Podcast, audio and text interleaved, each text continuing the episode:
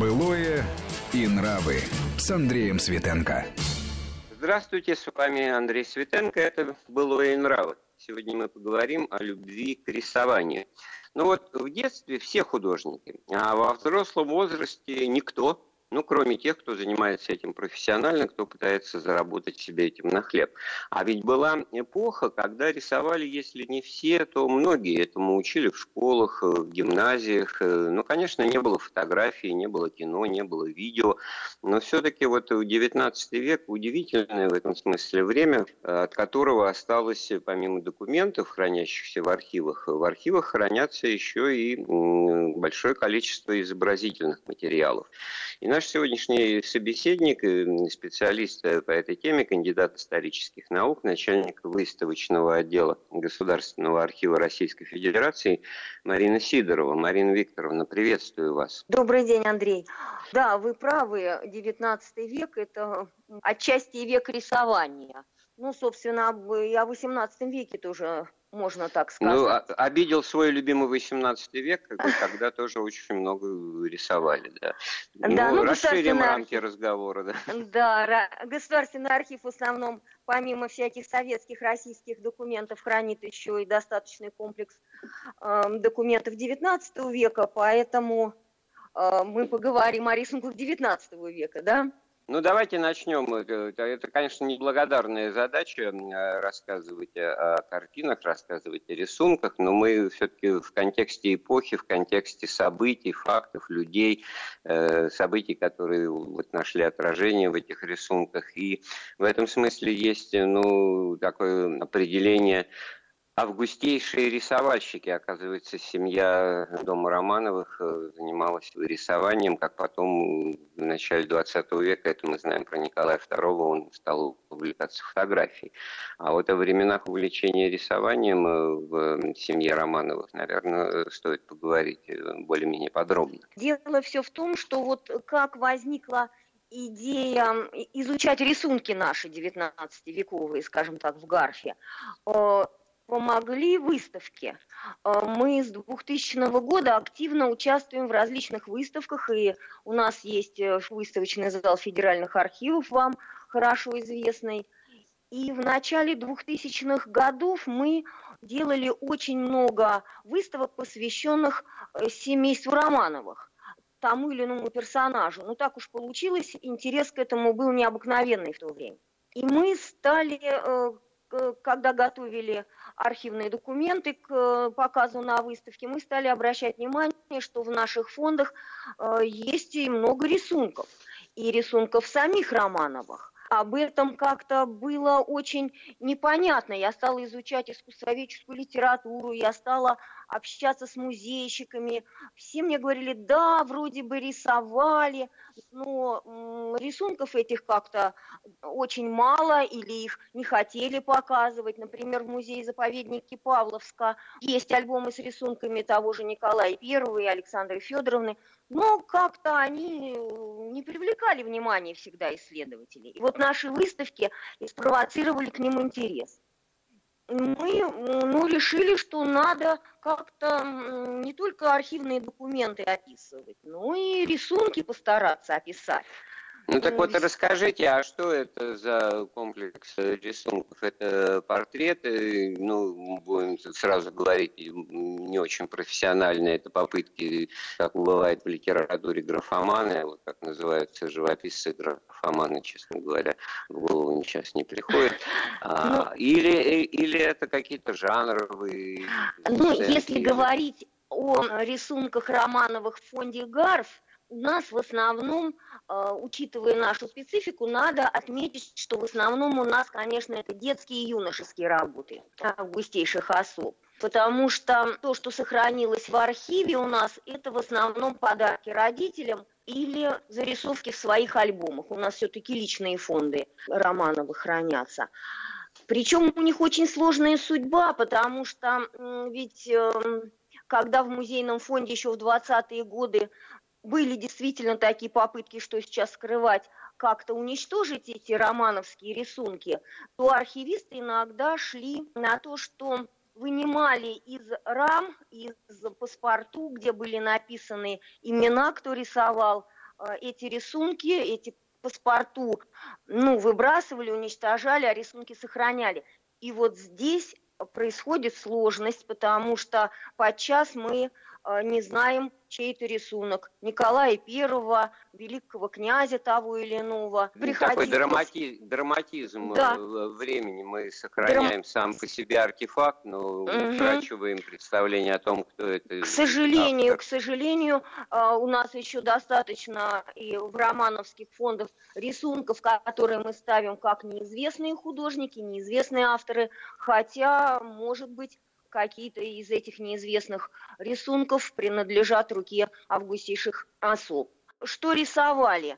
Рисовали разные сюжеты, причем можно даже проследить вот эти жанры, в котором, когда их уже видишь много, а у нас романовских рисунков около ну, двух с половиной тысяч, чуть побольше – и вот э, когда ты видишь весь этот 19 век и того же Николая I, Александра II, Александра III, Николая II, а также великих князей этого периода, то ты уже прослеживаешь вот э, эти жанры. Вот если в первой половине XIX века Романовых обучали быстрому владению карандашом, потому что они в основном военные, они должны зафиксировать какую-то местность, если им предстоит э, что-то быть на местности, какие-то военные сооружения, то есть быстро зарисовать все. Поэтому они быстро фотофиксировали, скажем, если это можно применить к рисунку это слово. Они много рисовали интерьеров, потому что тоже хотели зафиксировать тот или иной интерьер того или иного дворца. Они рисовали портреты, и они делали очень много путевых зарисовок. Э, начало XIX века, его первая половина – это в основном карандашные рисунки. Вторая половина XIX века, здесь уже начинает входить в жизнь фотоаппарат, да, и э, фото, фотофиксация. Поэтому рисунок отходит чуть-чуть на задний план. Поэтому рисунки Романовых, они такие становятся более фантазийные. Они, им уже не нужно фиксировать ни интерьеры, ни местность. Они в основном рисуют там иллюстрации к художественным произведениям, что-то выдумывают из головы, какие-то фантазии, натюрмортов много, много цветов. Вот. И появляется уже акварель, реже масло, потому что маслом как-то меньше рисовали, а акварели и карандаш. Ну, то есть, э, Марина Викторовна, эволюция, понятно, все-таки отсутствие э, фотографии, оно да? делало так, что человек э, чувствовал необходимость зафиксировать, уметь, угу. и поэтому уже вот к нашему дальнейшему разговору будет понятно, почему военные офицеры владели искусством рисования, потому да? что им надо было да. зафиксировать местность, вот, которая перед глазами действительно фортификационные сооружения, искусство э, рисунка здесь было просто незаменимо. А как бы нам э, связать этот э, разговор, вот вы упомянули, что путевые заметки с событиями, с фактами ну, политической истории, это делали государи, великие князья, люди, занимавшиеся серьезными делами, руководители страны, они же ведь не просто отдавали волю тому, чему их учили. И они фиксировали эти все рисунки в процессе каких-то своих эм, действий на поприще государственном или военном. Я еще раз повторю, что в наших фондах э, в основном рисунки августейших особ – это детские и юношеские рисунки. То есть если в данном случае мы говорим о путешествиях, то это путешествия там великих князей, в бытность еще великими князьями, как а, конец образования заключительный этап образовательного процесса. Это образовательное путешествие обязательно в самом конце, и тогда... Так вот, известно о, о, о скандальном путешествии еще э, молодого, можно сказать, юного Николая Александровича, будущего Николая II. Вот от этой поездки, от этого кругосветного путешествия остались какие-нибудь рисунки? Ну, самого Николая II нет, у нас, во всяком случае, этих рисунков нет, и я не знаю, чтобы они были где-то э, в каких-то музейных собраниях. Но от этого путешествия остались э, зарисовки. У нас, в частности, зарисовки и художника Николая Гриценко, известного художника, который с ним ездил, э, несколько рисунков на меню художника Каразина, который тоже в это путешествие ездил. А на меню это, это они сидели где-то в ресторане и не было на чем нарисовать? Нет, нет, нет, нет. Здесь все очень интересно. Зная о прибытии, допустим, в город ну, цесаревича со свитой, да, заранее же все-таки маршрут был обговорен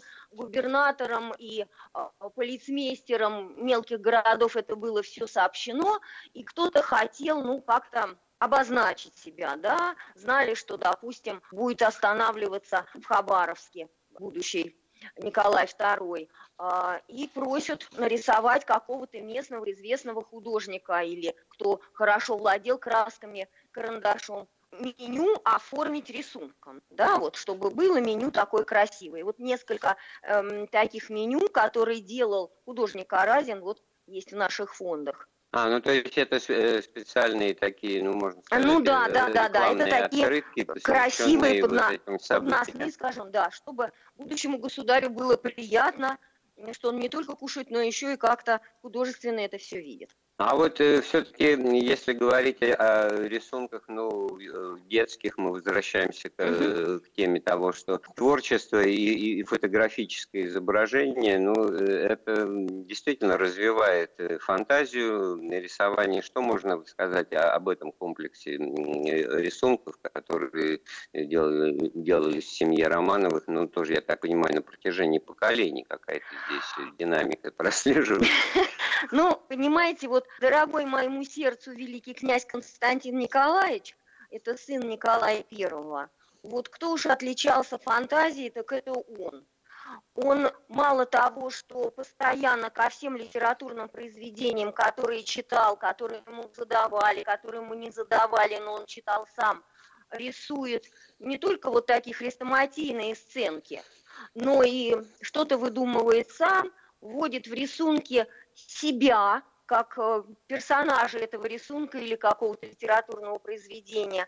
Но он, помимо всего прочего, вот это было одно время для меня большой загадкой. Он постоянно рисует себя и некоего своего друга, Володю Капцевича, и постоянно пишет «Я и мой друг Володя Капцевич», «Я и мой друг Володя Капцевич».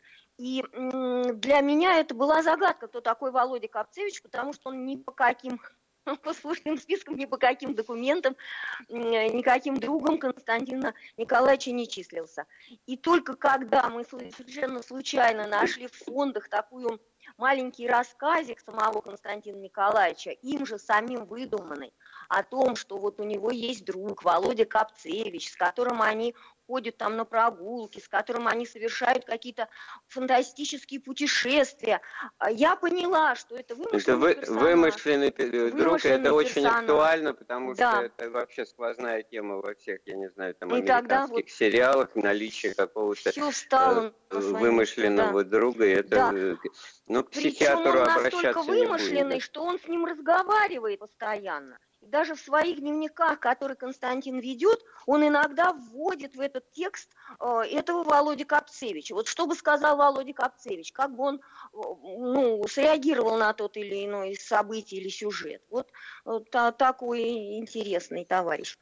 Ну вот еще бы хотела буквально два слова сказать о самом Николае Первом, рисунков которого в наших фондах достаточно много. Но не надо их расценивать как какие-то вот рисунки очень большие, законченные. Это наброски, наброски своих друзей. Это тоже юношеские его рисунки, когда он был еще великим князем.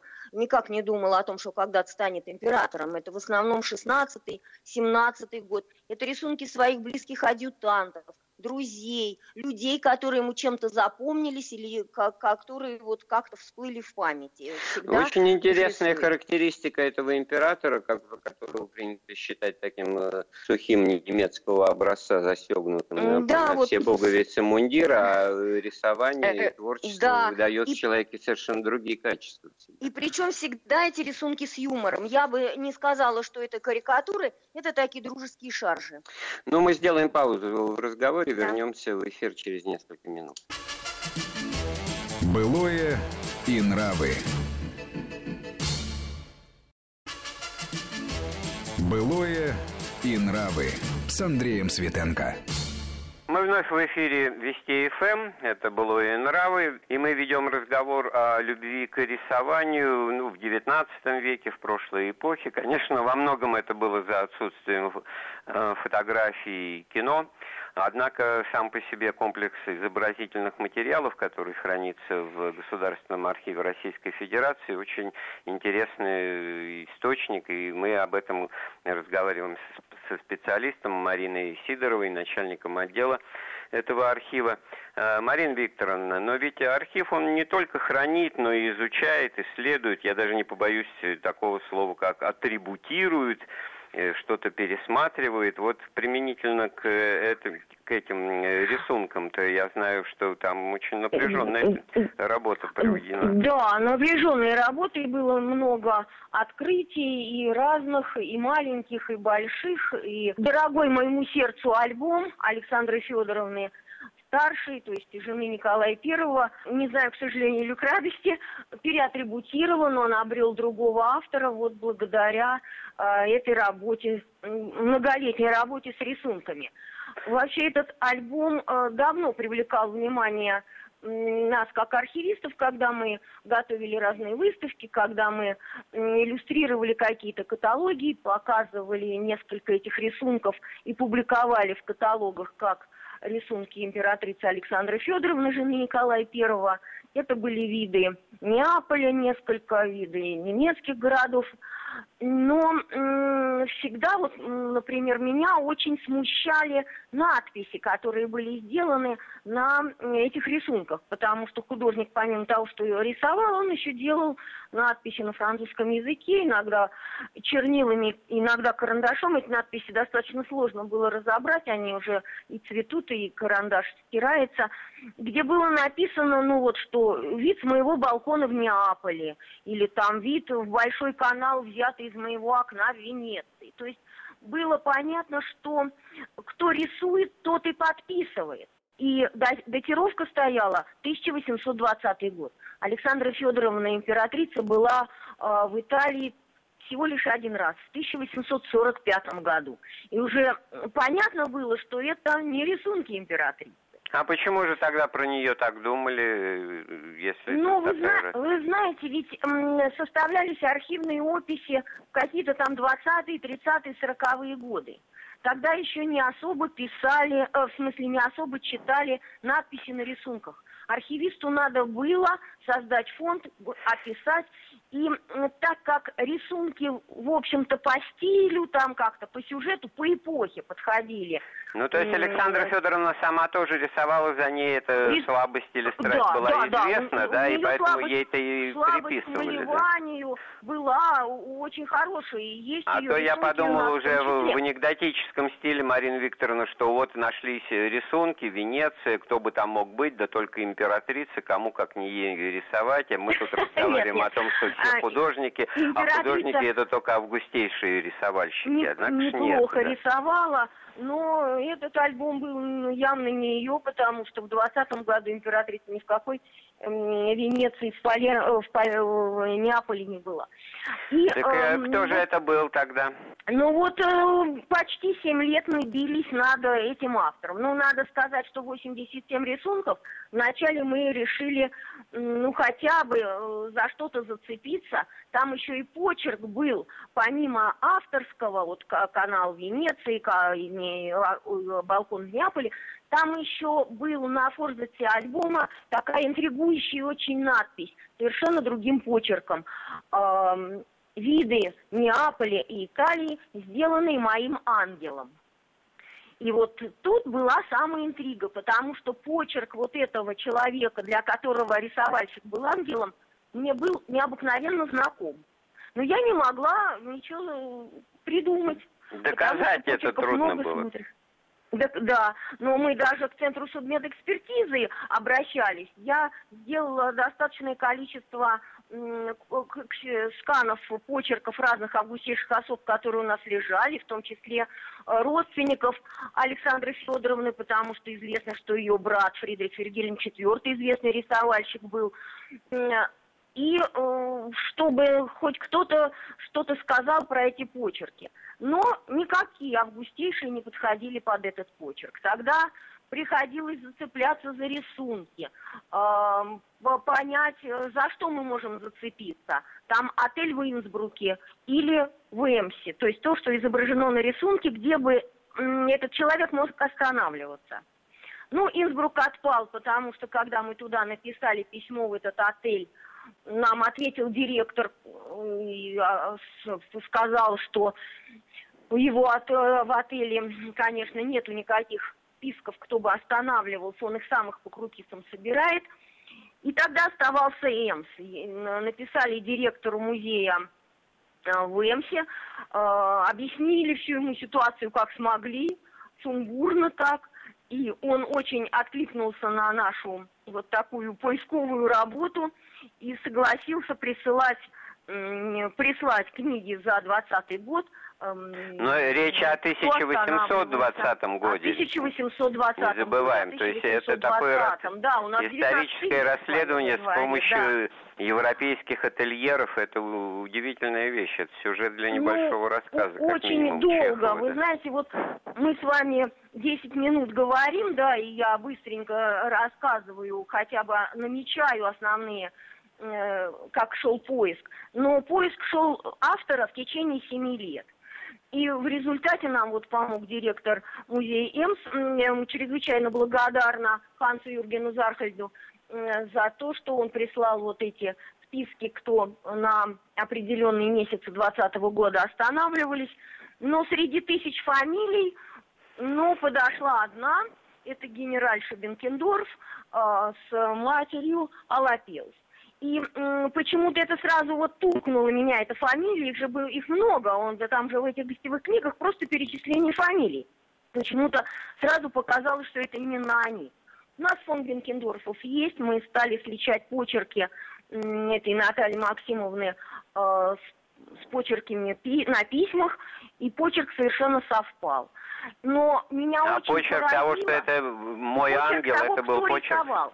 а самого вот Бенкендорфа. ангела – это почерк ее мужа, Константина Христофоровича, родного брата вот сиятельного жандарма Александра Христофоровича, всем известного. Вот как интересно, действительно, и детективная история, и... А, она и детективная, Андрей, она очень любовная, потому что эта чита поехала в общем-то, в это путешествие лечиться. Наталья болела чехоткой, и, э, в общем-то, поехали к Неаполю, к теплому морю, чтобы как-то это излечило Наталью. Взяли двух своих детей, очень маленьких, полуторамесячный мальчик и трехлетняя девочка. Вот они взяли, не бросили с собой. И маршрут, по которому они ездили, ехали, это примерно гранд-тур. Маршруты гранд-тура, которые совершали все, в общем-то, образованные люди того времени. И это путешествие началось из Штутгарта, где Константин Христофорович был на дипломатической службе. И вот до Неаполя они доехали через Марина а, Викторовна, это совершенно в стиле Ираклия Андронникова исследование, которое вот от, да, от да, вот оно... Э, строк и страниц переходит У нас с вами мало времени, но я всеобщего, да, сказать, туристического. Что, да, благодаря этому альбому в течение 7-8 лет я езжу только в Италию. Я вначале шла именно по маршруту Натальи Максимовна Бенкендорф, за что ей чрезвычайно благодарна. Она была путеводительницей, она намечала мне маршрут, и я отфотографировала все точки отфотографировала так, как рисовала Наталья. Мы поговорили об августейших рисовальщиках из э, дома Романовых, но кроме э, них э, в архиве хранятся документы. Все-таки, как историк-архивист, первым делом выскакивает из меня слово документы, не рисунки и изобразительные материалы и других людей, которых стоит вспомнить. Вот, в частности, Михаил Юрьевич Лермонтов, да, не так ли? Есть у нас рисунок Лермонтова. Здесь мы какую-то новинку не, не откроем, потому что этот рисунок в 60-м году был обнаружен еще э, Эммой Герштейн. Он тогда же ей был опубликован. Но она не определила, кто изображен на этом рисунке. А она подумала, что это один из действующих лиц вот ее, ее лермонтовских э, романов или Исмаил Бей, Хаджи Абрек. Вот она так предположила что-то. Хотя, хотя, она уже высказывала предположение, что это может быть кто-то из настоящих э, турецких там, посланников э, или кого-то так горских народностей. В общем, сомнения у нее были. Чуть позже, э, по-моему, Прокопенко опубликовал, что это изображен турецкий посланник Мушир Галель Паша. Но когда опять-таки начинаешь работать с э, рисунком, когда начинаешь смотреть все надписи, подписи, даты, которые на нем стоит, то ты видишь, что тут есть и подпись Лермонтова, и четко обозначенная дата – 1833 год. И мы предположили, что это не Мушир Галюль Паша, он в другое время приезжал, и рисунок нами был поставлен под вопросом, что это другой турецкий посланник Физи Ахмед Паша, который посетил как раз Петербург в ноябре 1933 года, и который как раз посещал школу вот этих кавалерских прапорщиков и офицеров, где учился Лермонтов. Тем более вот этот турецкий посланник изображен с таким наградным Э, с, наградой определенной, который как раз он и получил от Николая Первого. И на рисунке это очень хорошо подчеркнута, эта награда. Марина Викторовна, э, ну, когда речь идет о фигурах э, всемирного значения, всем известных, э, таких как поэт Лермонтов, понятно, что интересы предоставляет и любая мелочь и деталь, даже на рисунке, которые он сделал. А вот если говорить все-таки вот широкими мазками, вот как, какие социальные слои э, представлены, что называется, как автор, как коллективный автор, как коллективный рисовальщик, потому что вот э, это тоже э, знак эпохи. Э, вы знаете, мне очень вот дороги, и мне они очень нравятся. Это разные адреса, разные поздравительные приветствия, которые преподносились в основном нашим августейшим особам, и в том числе и великокняжеским. А, это на этих адресах, которые были в основном рисованы, мы в первой правда, в первой части нашей программы говорили о меню, да, вот который рисовал Каразин во время путешествия. А вот Путешествие, адреса... дополним, Николая II, это, Николая II, вот, э, будучи еще цесаревичем и в Японию, на, на восток. Путешествие в Японию на восток.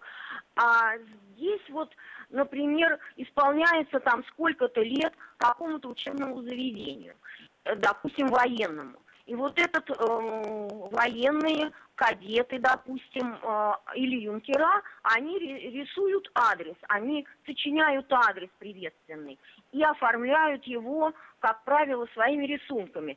В основном это такая рамка, состав... многофигурная композиция. Рамка из многофигурной композиции, в которой они вводят такие элементы, что очень ценно, это изображение своего учебного заведения. Это то, что они, чем они занимаются в этом учебном заведении. Учебные классы, рисовальные классы, гимнастические классы. Иногда они рисуют своих учителей или себя. Это очень важно и ценно. То же самое делают и э, женские учебные заведения, разные сиротские учебные заведения. Э, потому что это уже ушло, эта эпоха ушла. Мы не знаем, как учились, а особенно, например, в женских заведениях, да, как они шили, как они сидели, зачем они сидели, какие были у них, например, мольберты или парты. Да, это удивительная вещь, рисуют. потому что это, Марина Викторовна, это, это же культура повседневности, да? это быт, это ежедневная, это картинка прошлого, которая вот, пожалуйста, посмотри и, и не додумывай, потому что скоро начнут снимать фильмы, в которых э, Пушкин ездит на стареньком ландо открытом и говорит по такому смешному телефону с, с трубкой, да, потому что это все было давно, а то, что этого тогда не было совершенно, это уже молодым, может быть, даже и в голову не приходит. Поэтому вот то, о чем мы сейчас э, говорили, это не просто э, культура рисования, это, это характеристика эпохи, быта, повседневности.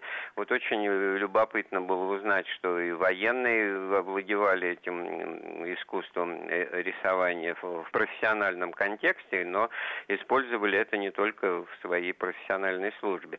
Э, вы назвали еще вообще учебные заведения. А еще что-нибудь, э, какую-нибудь изюминку под занавес разговора можно? Здесь могу еще отметить, вот если про культуру повседневности, вот оформление меню которые тоже делали и достаточно известные художники, например, для тех же, э, что-то мы сегодня часто вспоминаем, августейших особ, и э, меню, которые делали в дворянских усадьбах для того, чтобы, ну, как-то удивить, потешить, порадовать своих гостей. Это, например, сами вот э, участники вечера рисовали. Тоже изображая не, не то, что они будут есть, а изображая, например, усадьбу свою, там своего кота, свою собаку, э, интерьер своей комнаты. Ну, в общем, весь антураж жизни, Правда? который за да. отсутствием возможности сделать селфи, да. он, он, в общем-то, вот э, как раз и замещался за счет э, рисования на таком э, интересном, неожиданном материале. Может подумать, что люди только делали, что обедали, и э, ели, ужинали, и при этом обставляли это дело, в общем, по высшему разряду. Делая меню. Хотя здесь э, все немножко иначе. Логика, логика другая. Потом, вы знаете, если у нас есть минутка, я бы еще хотела сказать вот адреса, которые преподносили разные общественные организации, учреждения императорам и великим князьям по тем или иным событиям. Поражает количество этих э, существовавших в России вот разных общественных организаций учреждений. И, мы, когда делали второй том, мы специально сделали приложение к этому тому, вынесли их всех в приложение, перечислили, потому что о многих из них даже, наверное, никто и не Надо слышал. уточнить, речь идет о каких-то общественных, э, не имеющих никакого статуса и отношения к бюрократии э, властной организациях, да, и речь при этом да. идет о 19 веке, да, времена да, да, да, да, Николаевщины, да. как э, в временах да. реакции. Например, общество торговцев Александровского рынка, например. Общество попечения бедных армейского и флотского духовенства. Я уж не говорю о разных яхт-клубах, и там филармонических обществах, это понятное дело, все знают, о комиссии народных чтений. Поражает это количество. Одно перечисление названий этих Одно организаций говорит да, о да, да. глубине, широте, высоте общественной активности да. и такой внутри корпоративной спайки, которая имела место в российском обществе в XIX веке. Ну вот в архиве у нас а, произошли находки очень известных а, иностранных художников, шотландского художника Уильяма Аллана, художников ницуанцев, то есть художников Ниццы и всего Лазурного берега. Это Питер Пауль Комбо, а, Эркюль Трошель. Эти художники отсутствуют в наших а, музейных собраниях рисунки этих художников, не живописные полотна, рисунки этих художников. И для искусствоведов это большая находка. Ну, действительно, вот разговор на фоне столетия Государственного архива Российской Федерации с Мариной Сидоровой показывает, насколько какие неожиданные находки и какие неожиданные э, документы, в данном случае изобразительные материалы, хранятся э, в архивном фонде Российской Федерации. Большое спасибо вам за участие в программе. Еще раз напоминаю, что в этом году Государственный архив Российской Федерации отмечает свое столетие. Программу «Былое нравы» подготовил и провел Андрей Светенко. Слушайте Вести ФМ. «Былое и нравы»